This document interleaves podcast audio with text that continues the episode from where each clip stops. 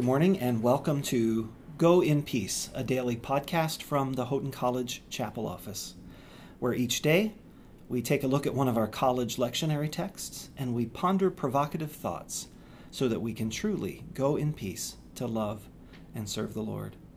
My name is Michael Jordan. I'm Dean of the Chapel here at Houghton, and it's my privilege this week to share with you. This morning is a two, or sorry, Wednesday, September 30th, and it's my privilege to share with you about the love of God this week. All of our college lectionary texts focus on the love of God. And so today's readings are the 69th Psalm, Song of Solomon 2 10 to 17, and Galatians 2 15 through 21. And I'll go ahead and read the text from the Song of Solomon this morning. Again, Song of Solomon 2 10 to 17.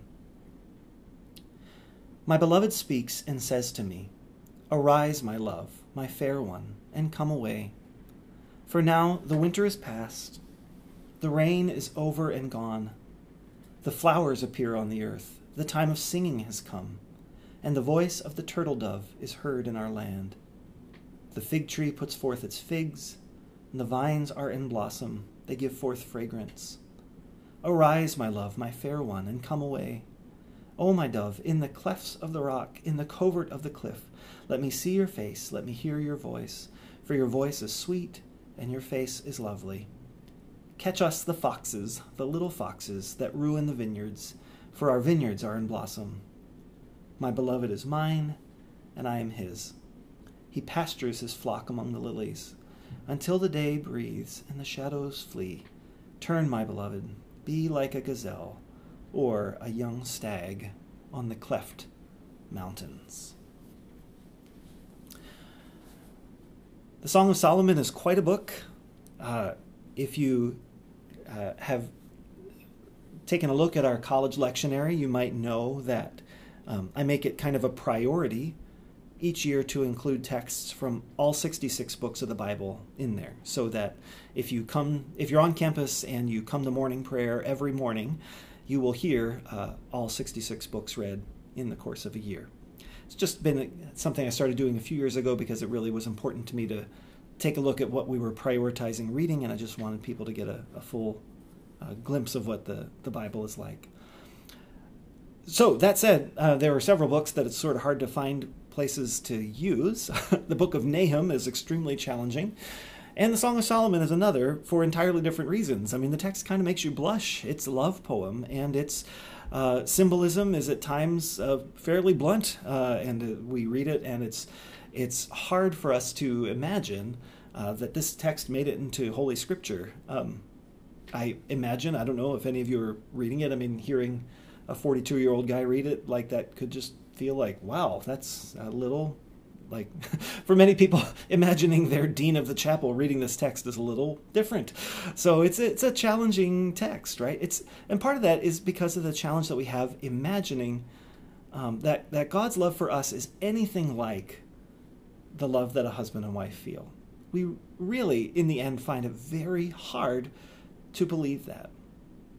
And yet even if i were to omit song of solomon from the year's lectionary uh, again and again and again in Scripture, not just here, but everywhere.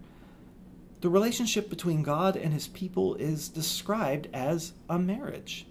I mean, culminating in the very last image in the Bible as, as heaven as being like a wedding feast. And so, yesterday we talked about how this love is fruitful. And there are certainly images of that in what we read here today in Song Solomon chapter 2. But this passage, I think, more than just making us think about the fruitfulness of love, reminds us that love with God is to be delightful. It's to be delightful.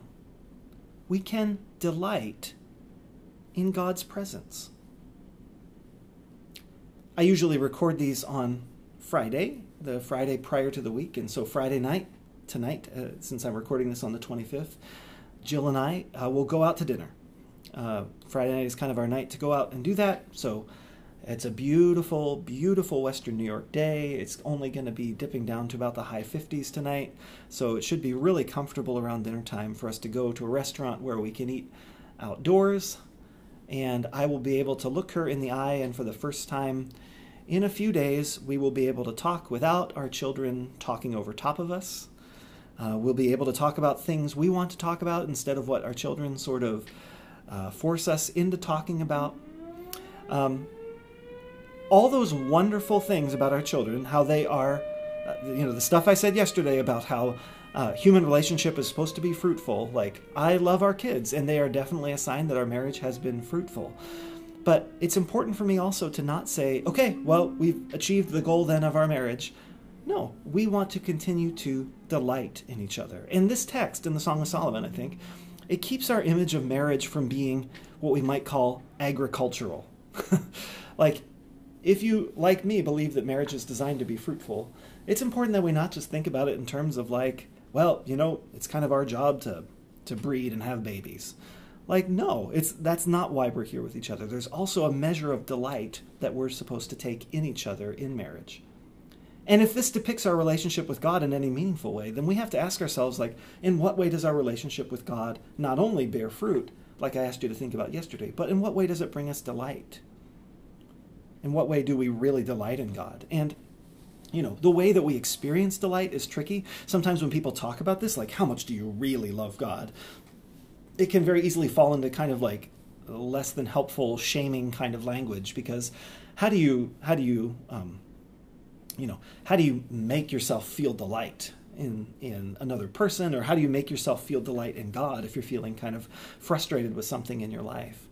Um, but it seems to me there are some things we can do to increase our sense of delight with God. And to me, it's that kind of balance of presence and mystery that make us feel delight. Um, presence is really important. Being with another person consistently. I have an ex girlfriend who I used to find delightful, but I don't really find delightful anymore. And part of the reason why I don't find her delightful is because we haven't been together for 25 years. And so, because of that, it's hard for uh, it's hard for me to think, oh yeah, uh, I, I would still really like to be with her because I don't feel that way anymore. It's been a quarter century since we've really seen each other. and so I don't feel that sense of delight. But you know, if it can work the other way too, where there's so much presence and not really any mystery. We experienced this, I think, during the pandemic when we were so close with our family. We saw so much of our family, especially those first couple months of the pandemic, that we would get really frustrating with each other. And a little mystery also helps us to be, uh, helps us to delight in another person. And so there's that balance of presence and mystery that makes delight possible. And I'd really encourage you, if you're thinking about how to increase your sense of delight with God, to maybe think in that same way. Um, there are times where we really need to tune up the presence with God. There are times when we simply don't delight in God because we don't prioritize spending time with God. It's really important for us to prioritize spending time with Him. Spend time in the Word, spend time just sitting silently with God. That's really important. But you know, it's also good to just let some mystery be with God from time to time. Um, sometimes, and especially working at a Christian college, this is a danger because we sometimes can look at the Bible as kind of a, a text to be um, dissected and understood and we get say, what's the meaning what's what does it mean and so we use all of our historical critical tools and uh, one of the uh, authors I really like Anna Carter Florence she described it as uh, as people uh, tying the text to a chair and torturing it until it gave up its meaning and um, it's good for us to realize that you know there are some things about God that we don't fully understand and we never will and that mystery can actually help us to delight in Him more. If God were something that we could completely understand and completely comprehend, there would be very little delight, really. There would be only a sense of how can I, how can I, uh, how do I control or manipulate this God to get what I want? Or a sense of I'm only kind of God's servant, sort of looking up at God and thinking, how do I sort of fit within his system? But if I want to delight in God, I need to have that balance of being really present, building a home with God, but also allowing the mystery to be sometime and just sitting with some things that are beyond us. Let me pray for you. God, I think about all the people that I'm privileged to talk to, and I know that for each of them there's something different going on, and some of them are deeply in love with you right now and feel very deeply that sense of connection and delight, and others don't. Maybe some are angry, maybe some are defensive, or some are just tired. We pray, God, that you will um, speak to each where they are, woo them, reassure them of your deep love for them, reassure them that you're not going anywhere while they sort of feel feel through what they're feeling right now and think through how they want to go forward. Reassure them of their deep or your deep love, though, God, uh, because that's that's the source the source of our life. We pray, God, that in time they will that all creation will learn to delight in you, and especially those to whom I'm privileged to speak today. And we pray, God, that today might be a little step in that direction, that you might do something to sort of open people's eyes to your love for them and help them to delight in you more as they experience your love for them. We ask this in Jesus' name. Amen. Well, again, my great privilege. We'll look forward to talking to you next month. October is here, and so we'll look forward to talking to you tomorrow, October 1st. All right, until then, go in peace to love and serve the Lord.